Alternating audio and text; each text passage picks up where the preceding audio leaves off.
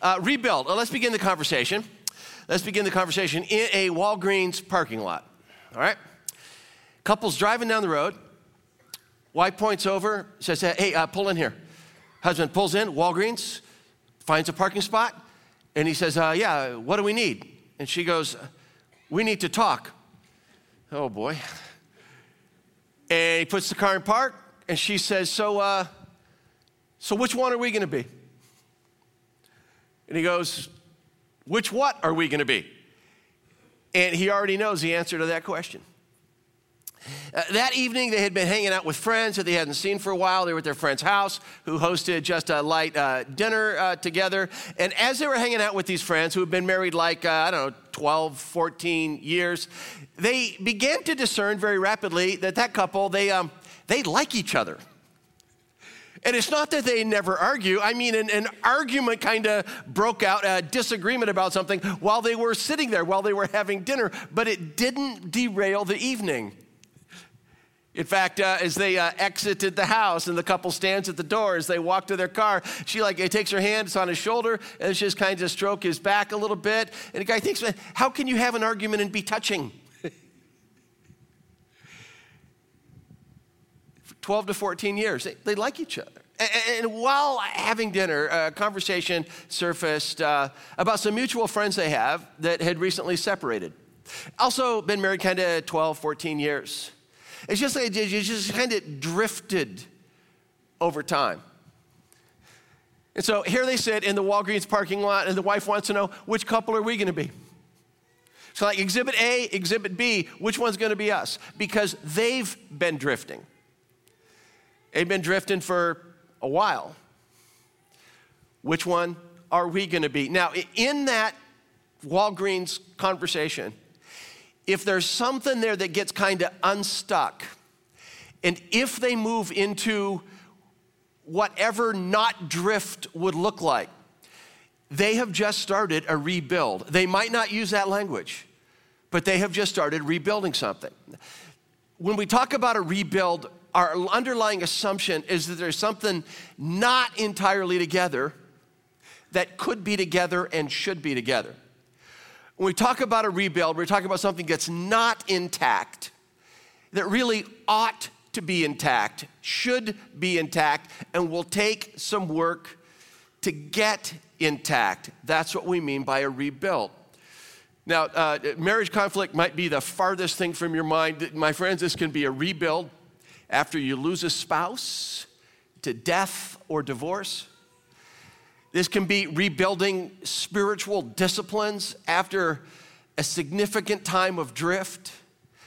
This might be something as simple and as hard as rebuilding hope after a deep, deep disappointment in your life, but we will all find ourselves there. Something's not together that could be together, that should be together, and we find ourselves in a rebuild. Whenever you have a rebuild, it's kind of like going from that, uh, rubble, uh, to that, the process of building. And the question is, how do you even, how do you even start that? I mean, those of you who are on the edge of knowing you need a rebuild in your lives, and Jeff, how do you even get moving? How do you even get started? And this series, Rebuild, we're focusing on an epic character in our Bible and an epic story. It's a guy by the name of Nehemiah. And Nehemiah lived, and the action we see happens uh, over 400 years before the time of Jesus. Uh, and so we scoop in on his story. And last week we just kind of set the, uh, set the context that Nehemiah was living in, which is, which is critical as we move through the story together. Uh, just kind of map that we looked at last week Jerusalem on the left, Susa on the right. Jerusalem was like the capital of the Israelites, the Jewish people on the right. Susa, hundreds of miles away. That's an epicenter for the Persian Empire. Nehemiah is in Susa and he's inquiring about the condition of Jerusalem. Now, there's three words there war, exile, and return. There had been a war, tragic war for the Jews. 587 BC, the Babylonian army had demolished the city of Jerusalem, knocked the walls down, burned the great temple of Solomon to the ground, and so there was the war. But then the king of the Babylonians, Nebuchadnezzar, he had a philosophy of deportation. If you want to get the people from, you want to prevent them from getting like hyper patriotic, just move them out of their country. And so most of the Jewish population was deported out of Israel. That's the exile. Uh, this is known historically as the Babylonian captivity. But then, a couple generations later, people were able to return and they started to trickle back slowly and to put the pieces back together. And so Nehemiah, he has friends arrive from Jerusalem. He's serving the Persian court in Susa, and he asks this question, man, how are the people doing? How is the city doing? And last week we looked at two devastating words that he hears, and the two words were these, the people are in great trouble and distress. It's a mess. Those walls that were broken down, still just piles of rubble. Where there should be gates in the city wall, it's like nothing. Trouble and distress. And Nehemiah crumbles this is dismantling. This is disruptive. Literally, it says he sat on the ground and cried. He sat down and he cried. He is undone. But it was this devastating, tragic news that moves Nehemiah toward moving toward this rebuilding project. But this is the quest, isn't it? How do we move? How do we move from rubble to rebuilding? I don't mean getting something fully built, I just mean getting liftoff getting it started. How do we move from rubble to rebuilding? And so today our focus is on uh, Nehemiah chapter 2. If you have a Bible with you, I'd love for you to find this or a device where you can follow along. Nehemiah chapter 2. And uh, as we follow Nehemiah's early stages of movement, what we're going to do is we're going to watch four different experiences four different experiences in Nehemiah chapter, a little bit in chapter one, but mostly in chapter two. Uh, and I think these are common experiences of someone who moves from rubble to rebuilding.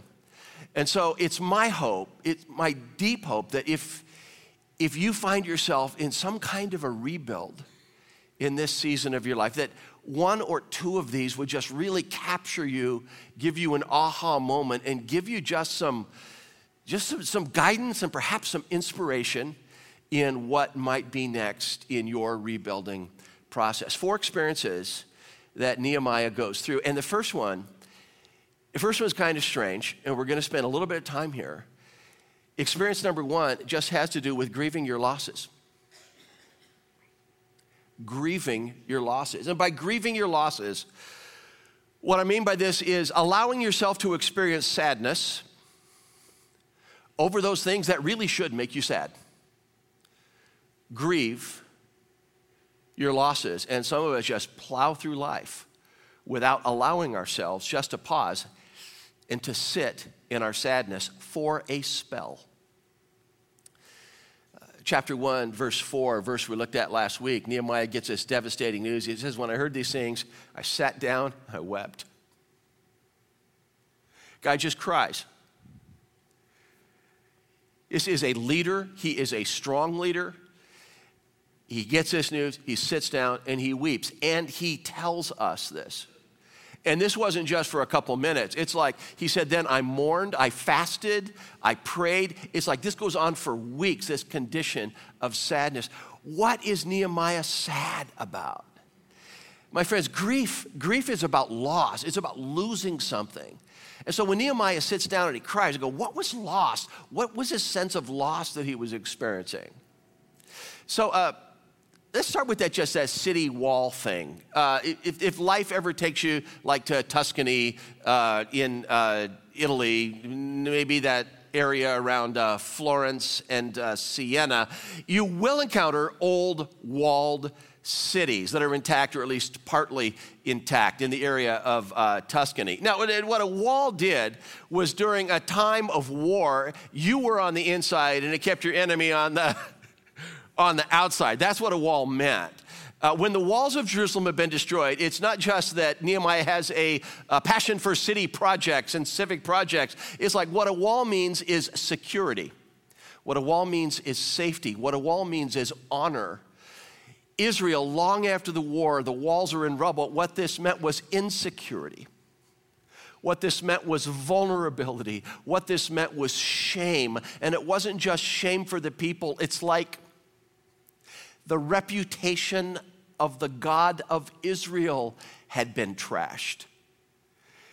And it's like there's this loss, this loss of wholeness, this loss of beauty, this loss of something that was supposed to be together that wasn't together. Nehemiah sits down and he weeps. He grieves his losses. Experience number one. Often we talk about grief, and we actually use the word lose or lost. You'll be in conversation with someone and they'll go, Yeah, uh, it's been a hard year brother or sister dies of cancer. We, we lost my brother this year. You'd be in conversation with someone and they'll go, Yeah, it's been a hard year. We lost my mom this year, or we lost my dad this year. You know, at Christmas time, holiday season rolls around, and they're supposed to be there and they're not there. And it's this, this missing, this loss of something that should be whole.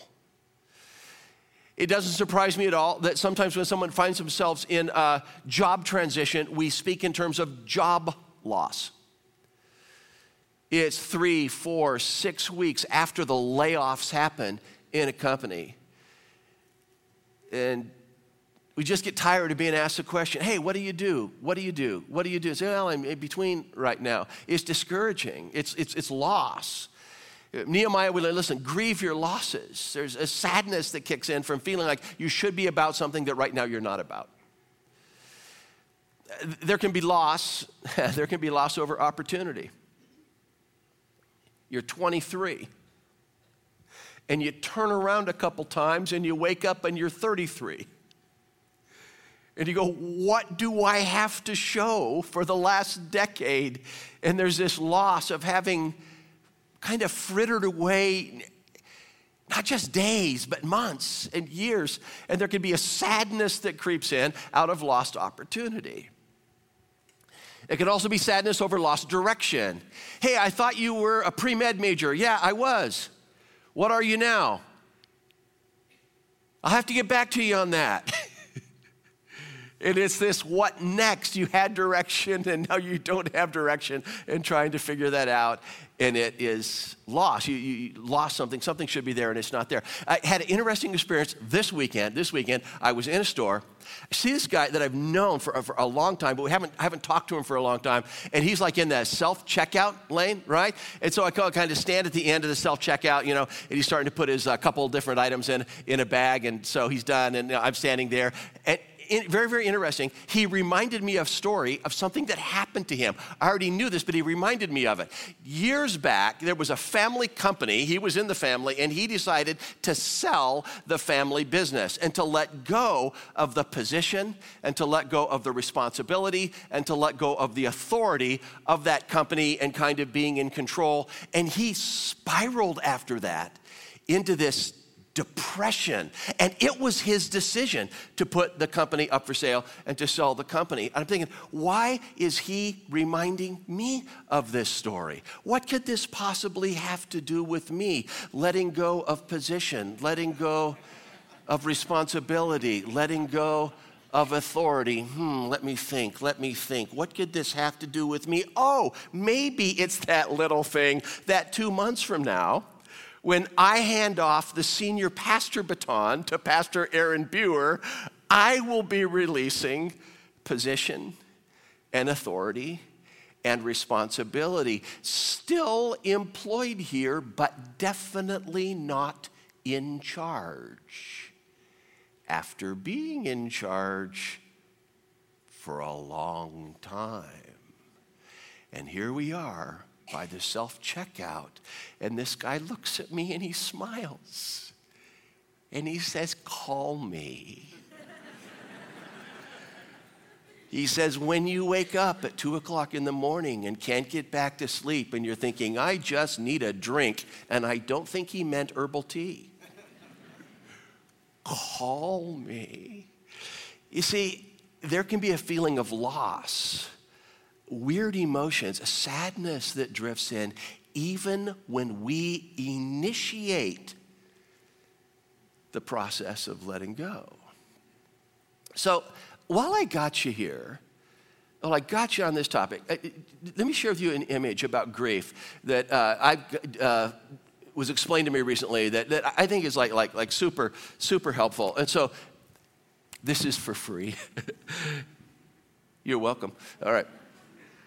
Grief. Uh, we, we, when we lose something, and here I'm talking about a loss that, not just a little loss, a light depression, but something that really, really, really shakes you up. We, we tend to look at grief as something kind of linear, meaning, meaning, you know, here is where you get walloped, and it's the beginning of grief, and then kind of the middle of grief, and down here somewhere is the end of grief. And so you just kind of like move through it in a linear way.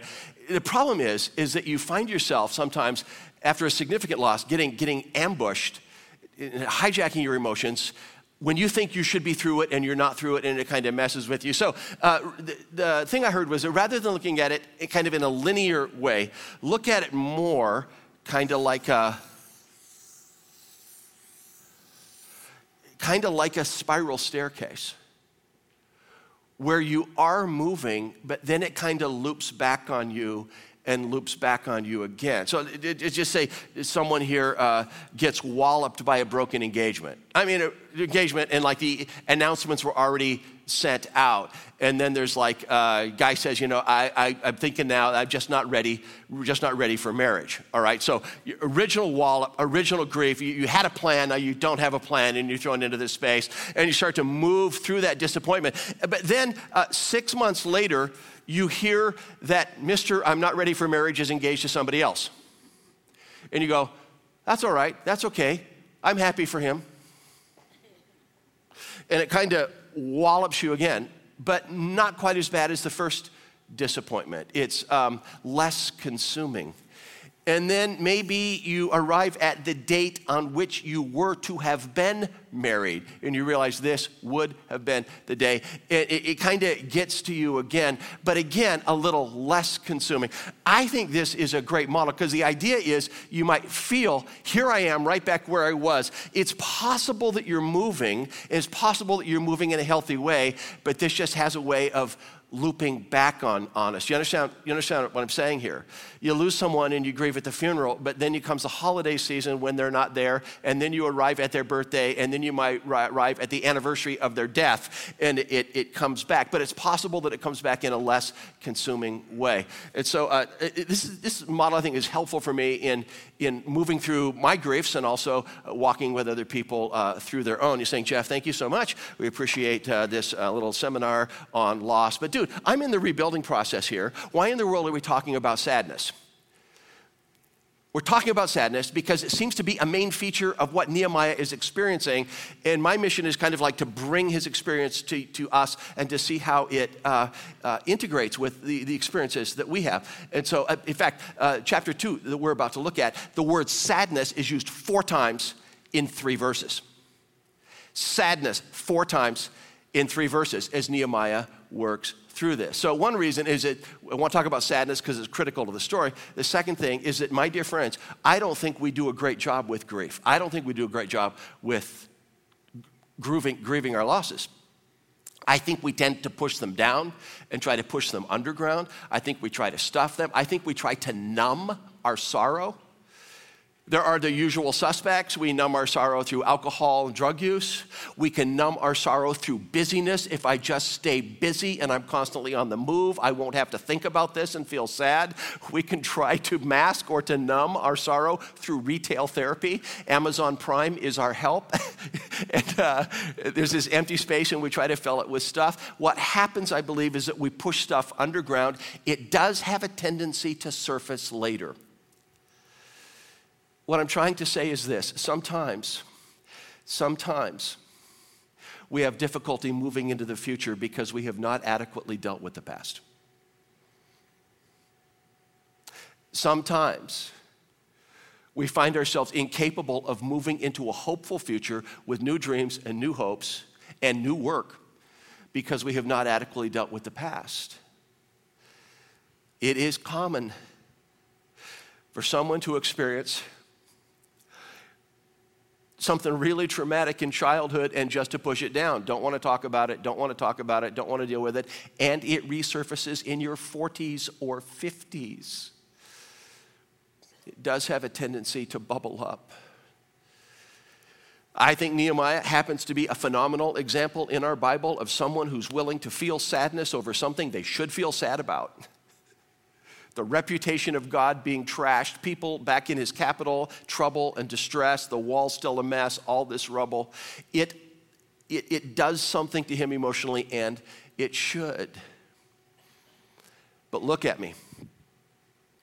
Sadness will not rebuild that wall. He experiences sadness, but the dude starts moving. One day, in this weeks long process, he says, All right, all right, enough. Today's the day. And he gets up and he starts moving. And this is very challenging because it's risky. And for Nehemiah, this move was dangerous. And so, experience number two just is move courageously. Um, uh, experience one, grieve your losses. Experience two, move courageously. What's happened is uh, he let us know what his job is. He is a member of the Persian court, but he actually has access to the Persian king, a guy by the name of Artaxerxes. Uh, the last clause of chapter one was this, where he said, I was cupbearer to the king. He interacts with the guy. But there is protocol in the Persian court, and part of that protocol is never appear sad in front of the monarch.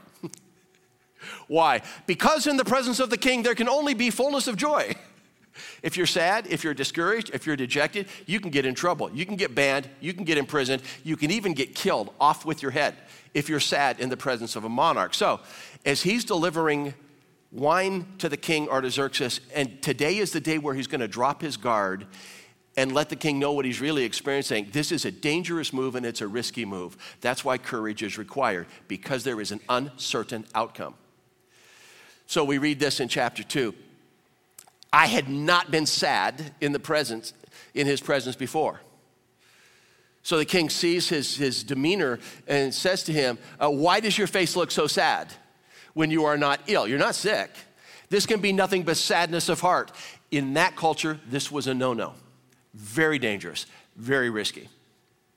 So, how do you think Nehemiah feels right now? He's scared. And that's not my guess, he tells us. I, he says, I was afraid and not just a little afraid. I was really afraid. Check it out. He says, uh, uh, I was very much afraid. I was very much afraid. But I said to the king, May the king live forever. Why should my face not look sad? When the city where my ancestors are buried lies in ruins and the gates have been destroyed in fire. Why shouldn't I be sad? The place where my ancestors are buried has just been trashed. The walls are torn down. The gates have been burnt with fire. Why shouldn't I be sad? I want you to notice something here. It's very critical. He's afraid, but he's moving. He's afraid, but he's moving. Uh, we have a word for this. I believe, I believe it's the word courage. It's, it's long, long been observed that courage is not the absence of fear. Courage is the capacity to continue moving even through your fear. He's afraid, but he's moving. Uh, check out this clause where, where it says, I was very much afraid, but I said to the king. That is so powerful. I was very much afraid, but I said to the king. Um, fear. Fear can prevent you from accomplishing your most important responsibilities in your most significant roles. Being afraid that your child might not like you can prevent you from bringing the firm, loving discipline that you need to bring. Why didn't you parent in a different way? I was afraid. I was afraid of my kid. I was afraid they wouldn't like me. Fear can prevent you from your most important tasks in your most significant roles. Fear of exposure can prevent someone from uh, calling a trusted friend and saying, There's this habit that I have not been able to disentangle myself from. Dude, come on, why didn't you deal with that years ago? I was afraid of the exposure, it was embarrassing. Fear can prevent you from walking into your first AA meeting or some kind of other recovery group. Fear can prevent you from walking into a church. after an absence of several years. Fear can prevent you from opening your mail. It's a bill. I know it's a bill. It's another bill. I don't even want to know. And into the drawer they go, unopened. Just this thing. I was very much afraid, but I said to the king, He's afraid, and yet he's moving. This is courage. It's powerful. Courage is our capacity to move even when we're a little scared. And an outcome is uncertain, and we don't know what will happen. It's a powerful story in our Bible. Moses, who has been leading the Israelites for like 40 years, he is dead. And Joshua, who had been his sidekick, is pushed into the leadership position, leading the Israelites who did not exactly have a history of being highly cooperative. And Joshua gets these words. Uh, write this down. You can look this up later. Joshua chapter 1, verse 9. He gets these words Joshua, be strong and courageous. Do not be consumed with paralyzing fear, because the Lord is with you. It's that last part. The Lord is with you wherever you go. He's with Joshua, he's with you. Be strong, be courageous. He's with you. That, my friends, is what I believe gives Nehemiah the courage to pick up the cup, to go in front of Artaxerxes, to drop his guard, and to expose his sadness. I believe that he is anticipating God's movement, which is experience number three.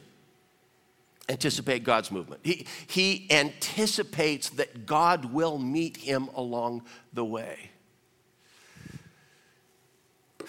the king asked a question. King said to me, So, uh, what do you want? How can I not be sad while my ancestral, you know, family's place, uh, burial grounds is in ruins? The king says, you know, what do you want? Okay, here you go. Check this out. Then I prayed to the God of heaven. He first, he just shoots up this prayer. Okay, help me, help me, help me now. All right? I prayed to the God of heaven and I answered the king. If it pleases the king and if your servant, that's Nehemiah, has found favor in your sight, then let him send me to the city of Judah where my ancestors are buried so that I can rebuild it I don't think the reader should see this coming. I think you'd find Nehemiah saying, Now, if it pleases the king, uh, could you please establish a restoration of Jerusalem committee? If it pleases the king, could you please someone uh, have someone uh, explore, uh, maybe go there, find out what could be done for these people? Just those powerful words, send me, send me. If it pleases the king, if I have found favor in your sight, if I've been a good and loyal and faithful servant of you, send me so I can rebuild the city of Jerusalem. And the king says, the queen's sitting next to him. He says, Well, how long will you be gone? When do you think you'll be back? Does that mean yes? And he gives him a time. I think he'll take this long, and then I think this one will get back. And it pleased the king to send him. And so you think he's going to race off to Jerusalem. He doesn't. He asks for some things here. Now he says, okay, let's move to the documentation. I'm serious. I also said to the king, if it pleases the king, let, uh, may I have letters documentation to the governors of the Trans Euphrates, that's the area around uh, Israel, so that they can provide me with safe conduct until I arrive in Judah. If it's not too much to ask, I would very much like to arrive in Israel alive.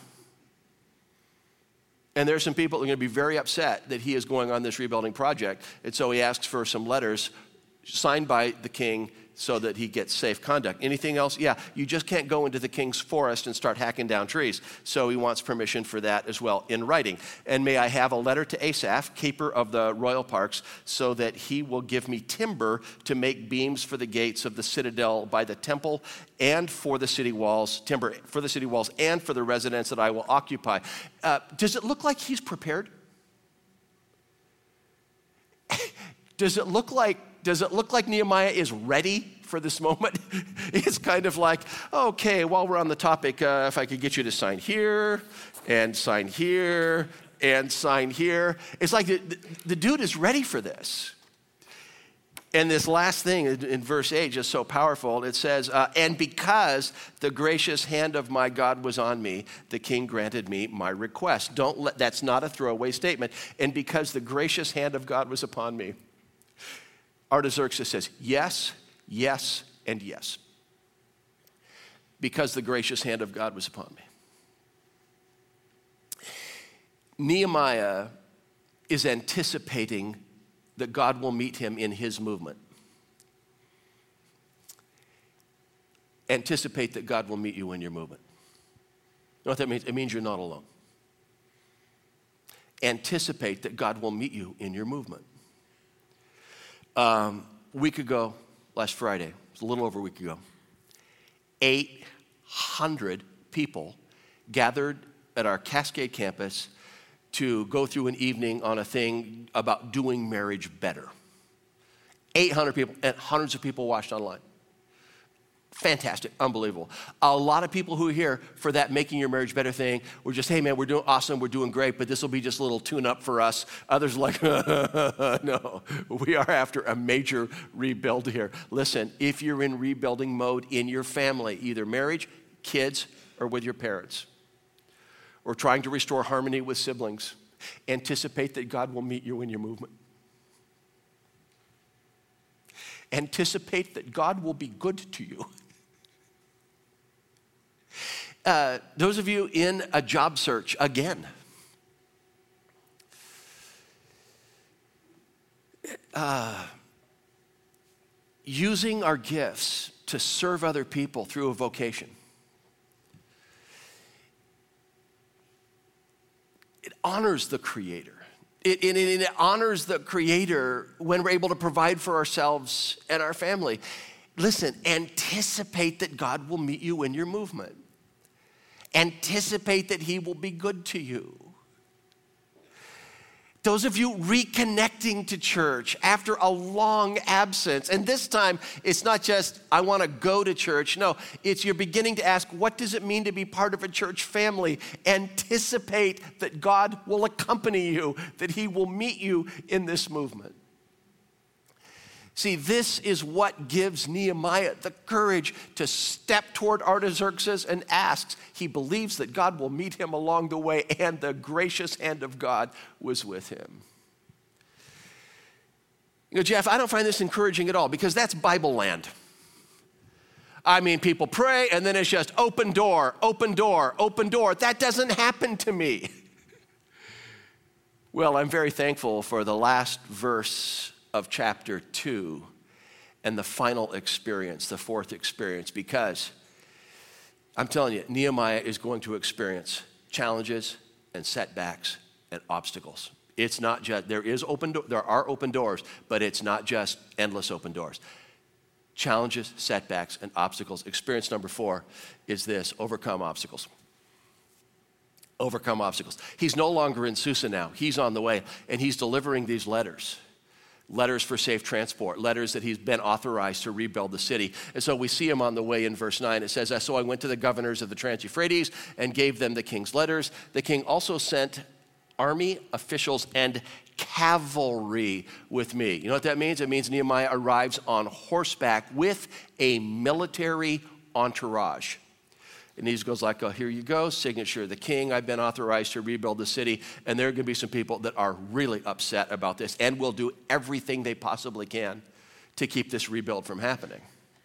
Uh, verse 10, uh, we get two names. It says, So when Sanballat the Horonite and Tobiah, the Ammonite officials, heard about this, they were very much disturbed that someone had come to promote the welfare of the Israelites. These are regional governors, think regional warlords and they don't want to see Israel grow in its strength, and they are very much deserved. Now, uh, disturbed. Now, you get two names there uh, Sanballat and Tobiah. In literature or in movies, this is what is called foreshadowing. It's where you see a character and goes, Oh, you know something? I don't think we've seen the last of him. You're introduced to someone, I don't think we've seen the last of her. Sanballat and Tobiah are going to show up again and again and again, and they will do everything they can to put this project to a stop. It's not just open door after. See, here we go. One of the biggest decisions we can make in life is to get moving. But that has to be followed by a series of decisions to keep moving. And this, my friends, is called endurance. You endure. And the reason we need endurance is because you will discover that two counseling sessions will not repair the damage of 10 years of drift. And so you endure, you overcome obstacles. We endure in a job search because you'll often hear, no, we don't need you. No, thanks for applying. No, no, thanks, not now. Like a couple dozen times before you hear the yes you're looking for. And so you endure. You endure because you discovered that the way of Jesus cannot be fully grasped in a six part Bible study course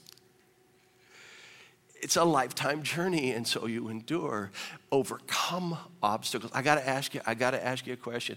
Is there any critical area of your life right now where you're where you're just tired? It's exhausting you.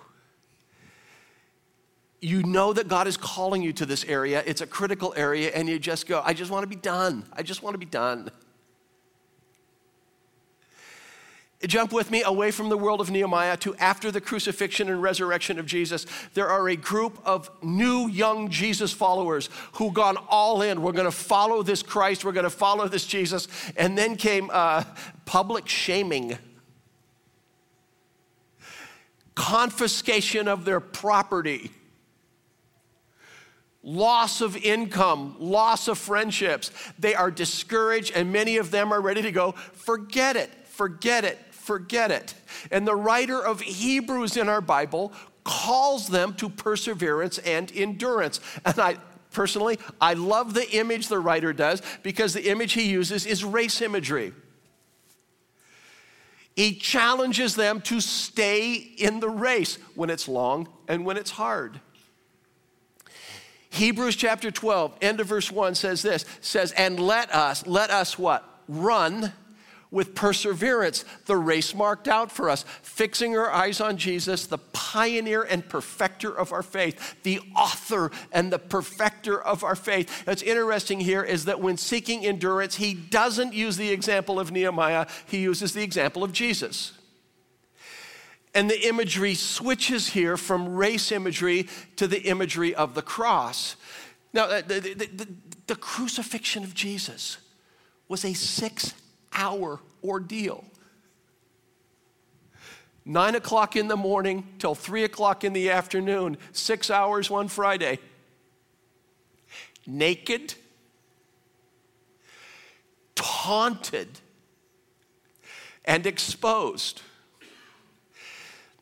Now, all of all of the words that could accurately be used to describe Jesus' crucifixion, of all of the words, the writer of the letter to the Hebrews used the word endurance.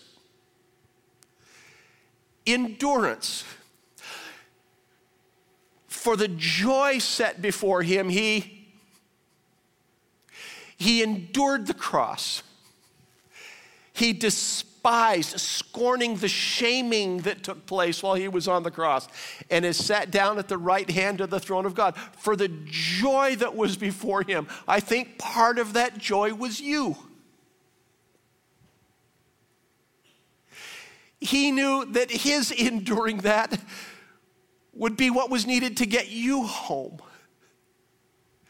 for the joy. He endured. And then the word is used in the next verse as well, verse 3. It says, Consider him who endured such opposition from sinners so that you will not grow weary and so that you will not lose heart. It takes us back to the cross and it says, Look at what he endured. Now you endure. So that you will not grow weary, so that you will not lose heart. Uh, my friends, I don't know where you're losing heart right now. I don't know whether you're just tired and exhausted. But this image of Jesus enduring this for you, uh, here we go. Um, Jesus hanging in there for me should inspire me to want to hang in there for other people. Jesus hanging in there for you should cause you to want to hang in there for others. Endurance Watch Nehemiah as he goes. He hasn't even seen the rubble yet. That'll happen next week. He hasn't even de- uh, seen the devastation of the city yet. That'll happen next week. He hasn't even met the people that he will be rallying to join this major building project. That'll happen next week. This week, we see him moving, and that's powerful. he's sad, but he's moving. He's afraid, but he's moving. And he will continue to move through challenges, setbacks, and opposition. He's moving. He is moving on the foundation of trust that God will meet him in his movement. These two words today start moving.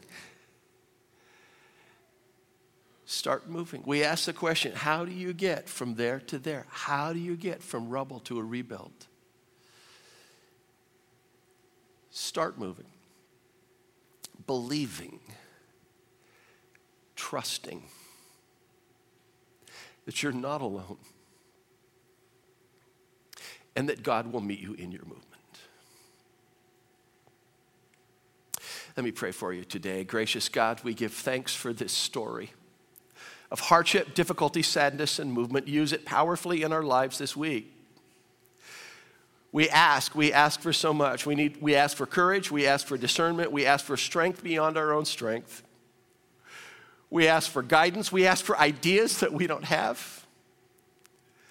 And we ask for this in the name of Jesus, who endured so much for us. It's in his name that we come before you today, asking for your sustaining grace. It's in his name that we pray. Amen. Have a great week.